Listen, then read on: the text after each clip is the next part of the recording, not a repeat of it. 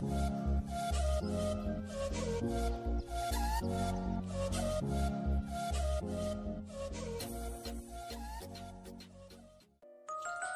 Hello வணக்கம். வந்தனம் ஸ்வாகத்தம் நமஸ்காரம். திஸ் இஸ் ஸ்ட்ரீட் டாக்ஸ் ஆனர் இந்த போறப்பு தான் நல்லா ருசிச்சு சாப்பிட கிடைச்சது.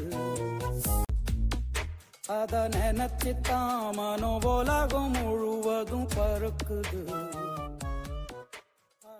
நம்ம பாட்காஸ்ட்டில் இது வரைக்கும் நிறைய டாபிக்ஸில் பேசியிருக்கோம் ஃப்ரெண்ட்ஸ் ஆனால் இந்த டாப்பிக்கு பேர் சொன்னாலே எல்லாரோட ஃபேஸ்லேயும் தௌசண்ட் வாட்ஸ் பல்பு மாதிரி எரியும்ல? ஸ்ரீ லைட்டாக பசிக்குது.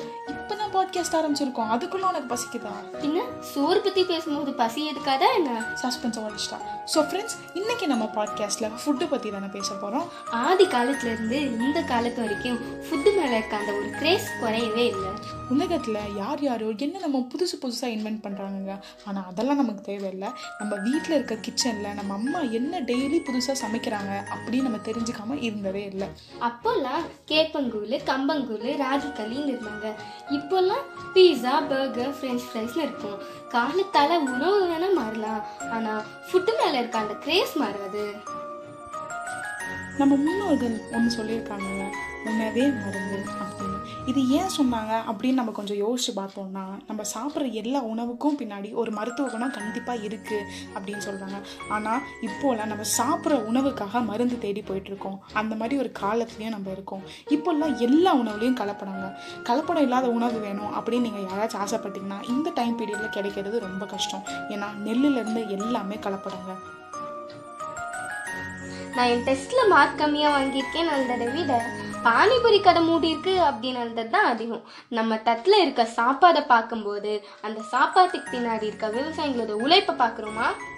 நம்ம சாப்பாட்டில் இருக்க ஒவ்வொரு பருக்கைக்கு பின்னாடி எவ்வளோ விவசாயிகள் கஷ்டப்பட்டிருக்காங்க நம்ம யோசிச்சிருக்கோமா? இவ்வளோ உழைப்பு இருக்க இந்த சாப்பாடை எத்தனை பேர் வேஸ்ட் பண்ணியிருக்கோம்? டேஸ்டே இல்லைன்ற காரணத்தினால தூக்கி போட்டிருக்கோம். அப்படி தூக்கி போடும்போது இந்த உலகத்தில் உணவு இல்லாமல் கஷ்டப்படுற எத்தனையோ மக்கள் இருக்காங்க. அவங்கள பற்றி நம்ம யோசிக்கிறதே இல்லை. இனிமேல் நம்ம ஃபுட்டை வேஸ்ட் பண்ணுறதுக்கு முன்னாடி இதெல்லாம் யோசிக்கணும் ஃப்ரெண்ட்ஸ் ஸோ சகோன் சகீஸ் அந்த காலத்தில் பசங்களை ஸ்கூலுக்கு அனுப்ப மாட்டாங்க.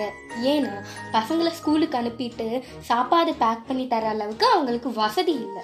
அந்த மாதிரி ஒரு டைம் பீரியடில் தான் நம்ம பெருந்தலைவர் காமராஜர் மத்திய உணவு திட்டத்தை அறிமுகப்படுத்தினாங்க.